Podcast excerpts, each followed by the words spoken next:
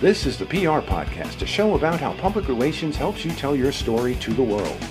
We talk with great PR practitioners who have the skills, creativity, and just plain savvy to get their clients noticed. Now here's your host, Jody Fisher.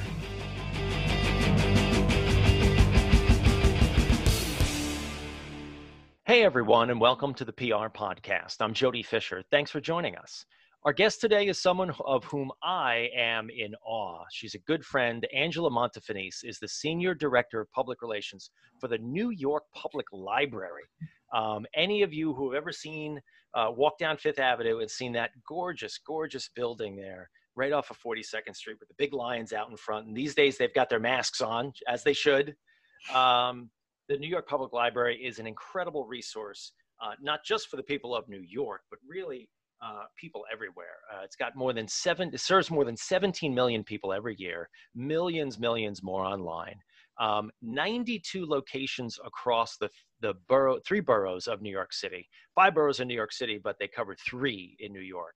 Uh, and holds more than 55 million items, including, and Angela, I am so excited about these. Columbus's 1493 letter announcing his discovery of the New World, George Washington's original farewell address, and more. But before, Angela, you were a killer PR woman for the New York Public Library.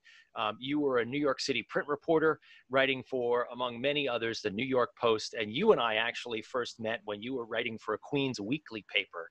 Uh, so we go way back. Angela, welcome to the show. Thank you very much. Thanks for having me. Um, tell us a little bit about what life is uh, like right now at the New York Public Library. Well, in general, the library is in a really interesting place, as is everyone in New York City. Uh, because of COVID 19, this global pandemic, all of our locations were temporarily closed for a while. We've now reopened a few of them for grab and go service. You can pick up books, but for a, a while there, for about four months, we didn't have our community connection, our locations, our 88 branch libraries, our three research centers. And um, it fell on a lot of different divisions of the library, including communications, my team, to make sure that we remained connected to our communities while we didn't have our branches, while people couldn't stop by and see our librarians. And so it has been a trip um, to do that. And we've been extremely creative uh, to try to cut through the clutter of the news cycle, which is obviously quite dense at this point, to get the library uh, in people's faces and have them remember us and engage with us, and most importantly, use our collections like ebooks, for example. A lot of people don't even know we have them. And so we've seen ebook use go up, the number of users of our e reader, Simply E, go up. So this has been as successful as a very difficult period can be for us. And as we start to gradually and safely reopen, we're excited to that we haven't lost um, our connection through this moment, and hopefully people will come back as we slowly reopen. That, that is so great. The library is such an incredible resource um, for for everybody. I mean, and whether we're talking about the New York Public Library or your local library where you are, I, I just feel like there's such essential pieces of every community. I, I, feel like a place isn't a place to live until you have a library there. Um, tell me a little bit more about the, the, the infrastructure of the e-library. You know, you already had that in place before COVID, but did you see that strain as people started to go online more and more and, and rent the ebooks? Well, luckily, we moved really quickly, not obviously just communications, the entire library moved very fast. There was no hesitation to transition to being a digital first library. So immediately we uh, made sure to buy more ebooks, for example. Um, our book ops team, as they're called, which is a great name for the team that buys our books and watches the book trends, they jumped into action to make sure that our budget shifted from print materials to e. So we did have a lot more books to offer we also changed some policies to um, lower the number of books people could check out at one time. So our, for our big, big borrowers, that might have been a slight inconvenience, but what it meant was more books were available for more people. So that was a good move. And we worked with the publishers to work out some deals um, that allowed us to have almost unlimited use licenses for some of the more popular ebooks because people think it's an ebook there's an infinite number and you could keep it forever. It's like a PDF that you just keep copying, but that's actually not the case. There are licenses. So it's just one copy. So if someone has it, you can't have it. Um, so the publishers, obviously, they wanted to make sure people kept reading in this moment. So they were uh, really great partners, actually. Uh, they allowed us, for example, to have rights to do full story time. So it's not just ebooks that we loan. Uh, we also try to do story time programs virtually. So the publishers were really great about allowing us to put full books online without having to clear rights in this moment to make sure everyone had their early literacy tools and families still got their books. Um, you uh, are you and I are obviously working in the most crowded media market uh, in the world in New York City, um, and there are challenges day in and day out uh, with getting your story out uh, inside of that market, uh, but probably even more for the two of us in the last couple of months with COVID. Um, tell us a little bit about some of the challenges that you've had in telling the story of the public library in the context of COVID these last few months. Uh, and it probably goes way, way beyond the uh, the story and the photo op of putting the masks on the lions out front in front of the building, right? Right. Um, so I think that one of the biggest challenges we face comms wise is um, a lot of folks still have this sort of stereotypical view of the library. Like if they haven't used the library since they use the encyclopedia, you know, for their fourth grade history project, they don't actually know that we're not this sleepy place you go to sort of read a book real quiet. We have all that, but there's a lot more going on there, including virtually. So this was a moment to really push all of our promotional hefts behind letting folks know we have a lot to offer, even when our doors unfortunately have to temporarily be closed. So we were not just battling the usual, you know, crowded media market um, during the the tightest news cycle humanly possible um, with a pandemic going on. Um, but we also had to sort of every day combat that that incorrect assumption some people have, including in the press, that with our doors shut we have nothing to offer. So we basically set uh, an informal goal for ourselves that we were going to pitch something every single week. Some of them were going to be massive, you know, national stories. Some of them were going to be for the neighborhood media outlets to let folks know what we have. But we were constantly looking for creative ways to get into the news to remind people we're still here and we have a lot to offer. So, just to give a few examples, um, our head of the branches struck up a deal with a tutoring service called Brainfuse so that anyone with a library card was able to get one-on-one virtual on-demand tutoring which obviously was a, a great support to families doing remote learning for the first time in their lives so that was an, an example of a pretty straightforward thing we wrote a press release we sent it out but we sent it to education reporters uh, these are folks we don't always talk to and just made a case that libraries always support education after school. Now we're supporting it virtually, so we're transitioning that service. And people really responded well to that. The education reporters like, that's true. Kids do go to the library after school. You know, it's not even something people think about. And so to say now that's a virtual service, we got a lot of press for that. Then we got creative with something called Missing Sounds of New York. I don't know if you saw that, Jody, but we looking at social media, interacting with our patrons by email, the thing that people kept telling us was that, oh, yes, we have your ebooks and we have your virtual story times, and we know all of your virtual services are great, but we just miss being in the library with other human beings. And so, knowing that that was something that our patrons and New Yorkers wanted, we partnered with a, firm uh, called Mother, and we created a playlist of just basically ambient noise um, from New York.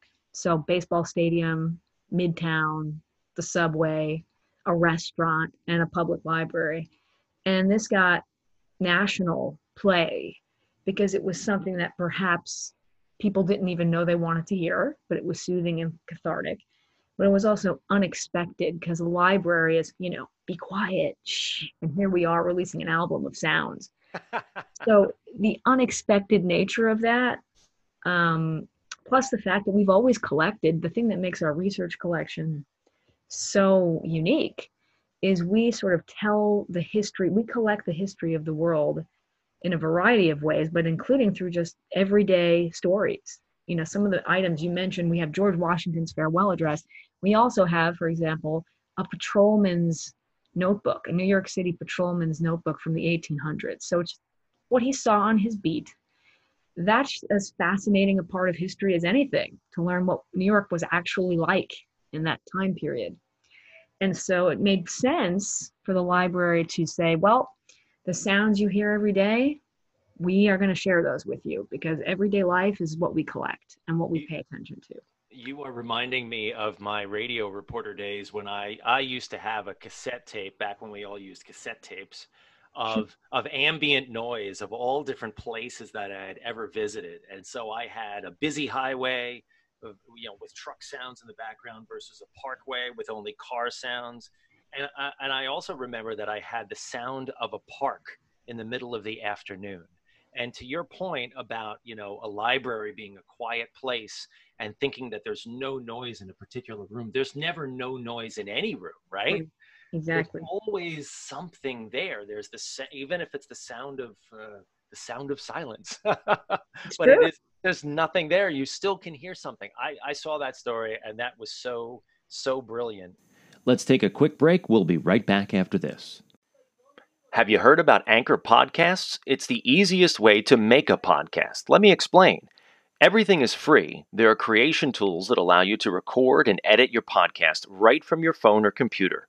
Anchor will distribute your podcast for you so it can be heard on Spotify, Apple Podcasts, and many more. It's everything you need to make a podcast all in one place. I've been using Anchor to make the PR podcast, and so far it's working great. Download the free Anchor app or go to anchor.fm to get started. And and going back to you're talking about, I guess I'll, I'll call them the artifacts that you have in your collection. The the library is is almost functioning as a museum as much as it is a resource, wouldn't you say? Well, in some ways, I think that in the fact we have a lot of stuff, very, very rare, important, interesting stuff. But the purpose for us is to make it accessible to everybody. So, just to give an example, we have a division called the Berg Division. And if you have a need to see Charles Dickens' handwritten notes in his own personal copy of A Christmas Carol, which we have, you can see it up close and personal as long as you're wearing, you know, you're following all the rules. You don't have a pen in your hand or anything. Um, and so these items aren't just, you know, for display, although we do exhibitions and they're important because we want to increase access to these materials. Um, but all of these materials, manuscripts, rare books, photographs, anybody could come in and request to see them up close um, some of them, you know, are limited to just folks who have a legitimate sort of research purpose because they're so fragile. But, you know, really most of the items, anybody can come in and make an appointment and see these things up close to contribute to future scholarship, uh, to write a paper, you know, for any reason really. So that's how we're slightly different than a museum is um, you know, the 42nd Street Library has been called the People's Palace. It's this gorgeous place where anyone can walk in. The collections are the same way. Anybody can come and look at our general collections, our special collections. It's very exciting. I love that's my one of my favorite parts of the job is bringing in reporters and seeing their faces when they're literally looking at the Declaration of Independence in Thomas Jefferson's handwriting up close. Not not behind glass up close in a special case, but right in front of them. It's such a privilege to be able to do that. I can't even explain it. Yeah, the, the history nerd in me is getting chills hearing you say that. I, I would love to see that. We're going to have to make an appointment at some point. Consider as long as I'm done. one of those, as long as I'm one of those privileged few. Consider it done. Thank you. Um, but let's get back to the PR conversation. You know, you're talking about all these great resources and, and sort of all these different things that the New York Public Library does. How much education do you have to do with reporters to sort of realign their thinking and get them to see you as not just the place that people go to, you know, rent a, uh, I shouldn't say rent, borrow a book, or or maybe even sit in the reading room and do some research but actually to access all of this information how much education goes into talking with reporters and editors about that? Well i've been at the library for about 10 years and i'm very lucky that i've cultivated a, a big network of reporters who now know to come to us when they have questions about some of these things. But it's actually um, there's a lot that has to go into it because reporters that you know newsrooms are getting smaller as you know jody and reporters are covering wider varieties of things. So the person you you're talking to maybe never covered the library before ever. And they think i mean i'll tell you this i worked at the new york post. You know i didn't know a lot of the facts about the library that as a born and bred new yorker i'm now embarrassed i didn't know. I just you just don't know it. You're living life you're going fast you don't walk into that 42nd street building. So there is a lot of you say education, just like background information that you have to share with reporters just to make sure they understand the context of what you're talking about. And when we do pitch stories, we do a lot of brainstorming and idea generation. We're often pitching things that make it easier to make that education. And just to give one more example, I don't want to ramble on here, but um, one thing that we've done several times during this COVID period is release our top e checkouts because reporters love lists and they they understand you know top checkouts. Okay that's that that's what's popular and therefore wide range of their readers might be interested in this. Plus what people are reading in isolation is actually kind of an interesting snapshot of history. Like what are they checking out while they're stuck in the house? Um, but that story while it had all the elements that a reporter would want for a nice sort of page three page five uh, you know Friday TV story, it also kind of forced people to understand we have ebooks.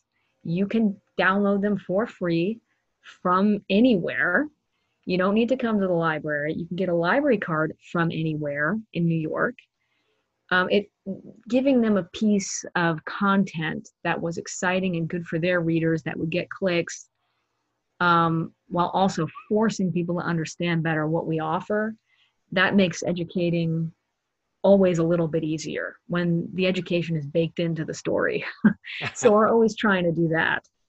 And that and that satisfaction that you must feel when you get that aha moment from a reporter when you pitch them that story that you know is is kind of not what you would typically think of when you think of the library, the New York Public Library. That's got to be satisfying, right? To get that, oh wow, that's really interesting. I never knew that before. Yeah, it feels great because reporters have seen it all, man. So when they say, "Wow, I didn't know that," you know that's success right there. what are, but speaking of which, you know, what are some of the challenges that you find about promoting the library, given that sort of predisposition or maybe that prejudice about, you know, well, it's it's a place you go to borrow a book. Um, what are some of the challenges that you face when you're doing your job?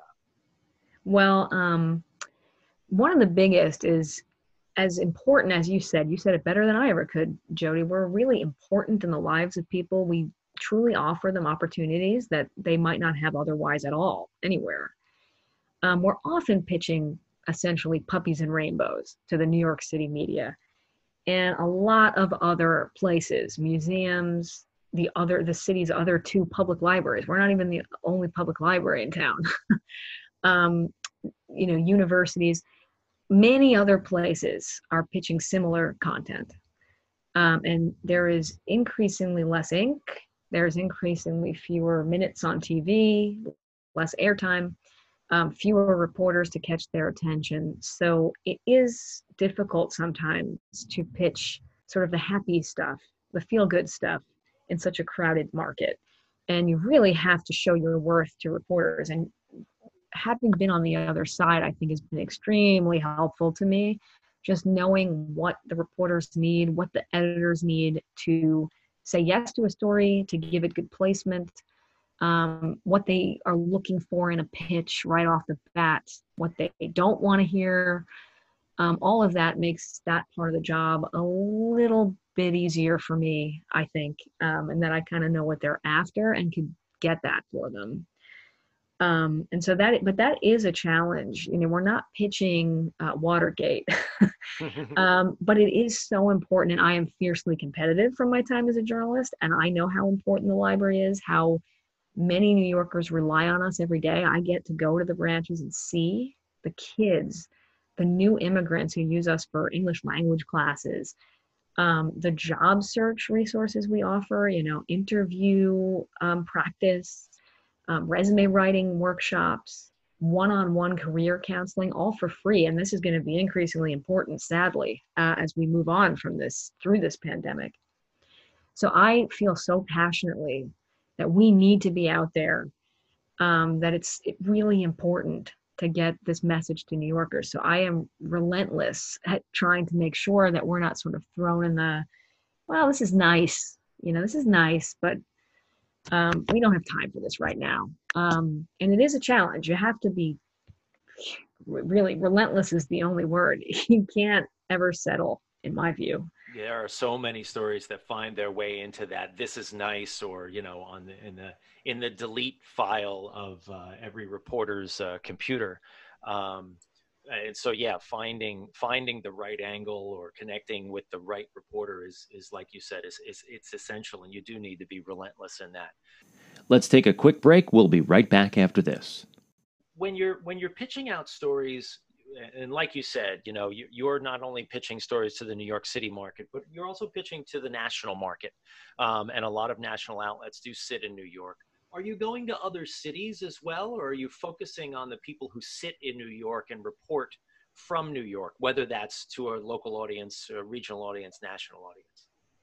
Uh, well, it really depends because if we're pitching ebooks, for example, um, the top 10 list of, of books people checked out during quarantine, we went national on that one to books reporters, culture reporters all across the country, publishing reporters, and we did well because even though those outlets, you know, the Washington Post, for example, covered it, someone reading that in Washington can't check out our books. They can't check out our ebooks. You have to be in New York. So we're missing sort of that opportunity when you make that a national story. And that's why we focus much harder on New York um, because we wanted people to read that and say, let me check out one of these books but we're positioning the library nationally so the point of that story nationally was different which was to position us as sort of um, keeper of a critical piece of information which is what are americans doing during lockdown. Um, everyone's hearing how bored and crazy everyone's going how nervous and anxious everyone is. People are reading books. What are they reading? So being one of the largest public library systems in the country even though new york is its own animal and uh, it's very blue and doesn't represent the rest of the country, it's still an interesting story publishing wise. What is one of the largest public library? What are we checking out to people during this moment? So we sensed this wasn't just a local story and we went broader with it and it positioned us as sort of central to and, and basically all public libraries as central to serving people during this moment. So it had an important um, purpose uh, in that case. And Sounds of New York, same thing. Even though it's a New York story, everyone in the whole country is missing the sounds of their local playground and their local restaurant and their local library. And since anybody could download that content, you didn't have to be a card holder to get it. Um, it was on SoundCloud and Spotify. Um, that made sense to pitch that far and wide because the New York Public Library is a national and international brand and we take that pretty seriously that you know we can sort of be a symbol for open and free access to information a symbol of the work of public libraries all across the country. We have resources a lot of public libraries don't have. So we like to remind the whole country about the importance of libraries and what we can offer. Yeah you you are the new york public library is as much a destination um, you know, for, for visitors to New York as it is a resource to the people of New York. I mean, people, people visit the New York Public Library because they see it in movies and they see it in pictures and they see it in media. Um, and they want to, you know, and, and maybe the most obvious and iconic thing about it is the lions out front. Remind mm-hmm. us of their names again. They Patience are, and fortitude. Patience and fortitude. There we go. Um, but maybe they maybe they start by wanting to go see the lions and take a selfie in front of them, but then they go inside and and it's beautiful inside. It is as much a destination and sort of a place a place you want to visit just to see it and experience it as it is a place uh, that you're talking about as a as an informational resource uh, and, and and so much more. Um, what have been? I don't want to put you on the spot because I always blank when I get get these questions. But there are there any? but are there any favorite stories that you've pitched out over the last ten years of working for the New York Public Library? Sort of the ones that just made you go, man, that was fun, or that wow, that was a good one, or not. And it's not necessarily like how much attention it got, but just as a former reporter, you know, what you have those moments where you're like, man, that was a good story. Do you do you have any recollections of those? Can you share? Sure. Um, well, there there are so many that this podcast would be like five hours long. So I'll just give you two perfect examples. Um, first one was pure fun, and the reason I love this so much is I was I helped formulate this. It wasn't just that we, I heard a great story and pitched it. It's that myself and my team took this idea and ran with it, which was couple of years ago, I've been wanting to do this for years. And finally, two years ago, a trustee um, was able to donate some funding to make this happen. Every year, Black Friday is a day, and who knows what it's going to be this year, but it's a day where all you get, you get bombarded with spend money, spend money, spend money. You know, right before the holidays, when it's supposed to be about family and all of that, all of a sudden you're getting just one retail ad after another. So I remember thinking, wouldn't it be great to take a full page ad in the New York Times, which is very expensive, yes, and create a purposely cheesy looking retail ad with all kinds of funny things like for unlimited time only and 100% off that advertise that the best deal of Black Friday is the library, free books. So we actually were able to do this um, it was a team effort to create the ad, which was hilarious, and to make sure we pitched it everywhere to advertising places, to national outlets, to make sure we had a strong social media presence and e newsletter presence. And it just blew up. People loved it. The goodwill that we got from this ad, we got so many library card, card signups, so many positive um, notes, we raised money off of it meaning like we didn't it wasn't a fundraising thing but people donated. Um, all the good things came out of this and it was so much fun to pitch it. It's so on mission but also just irreverent enough that you wouldn't expect the new york public library the fancy building on fifth with the lions to do something like that.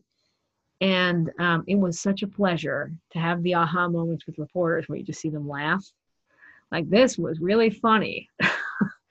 I really enjoyed pitching that one. And because the comms team, it was our idea. We uh, built it up from scratch. We had the support of the leadership to do something funny like that. Um, everything just fell into place and it felt like such a win. It was a really fun thing to pitch the day after Thanksgiving. On the other end of the spectrum, um, I really love pitching stories that aren't for broad publication, but are targeted towards a specific reporter, sort of more in depth, substantive stories with a lot of numbers. And a story that sticks out um, was a piece in the New York Times that we, it was about our story times.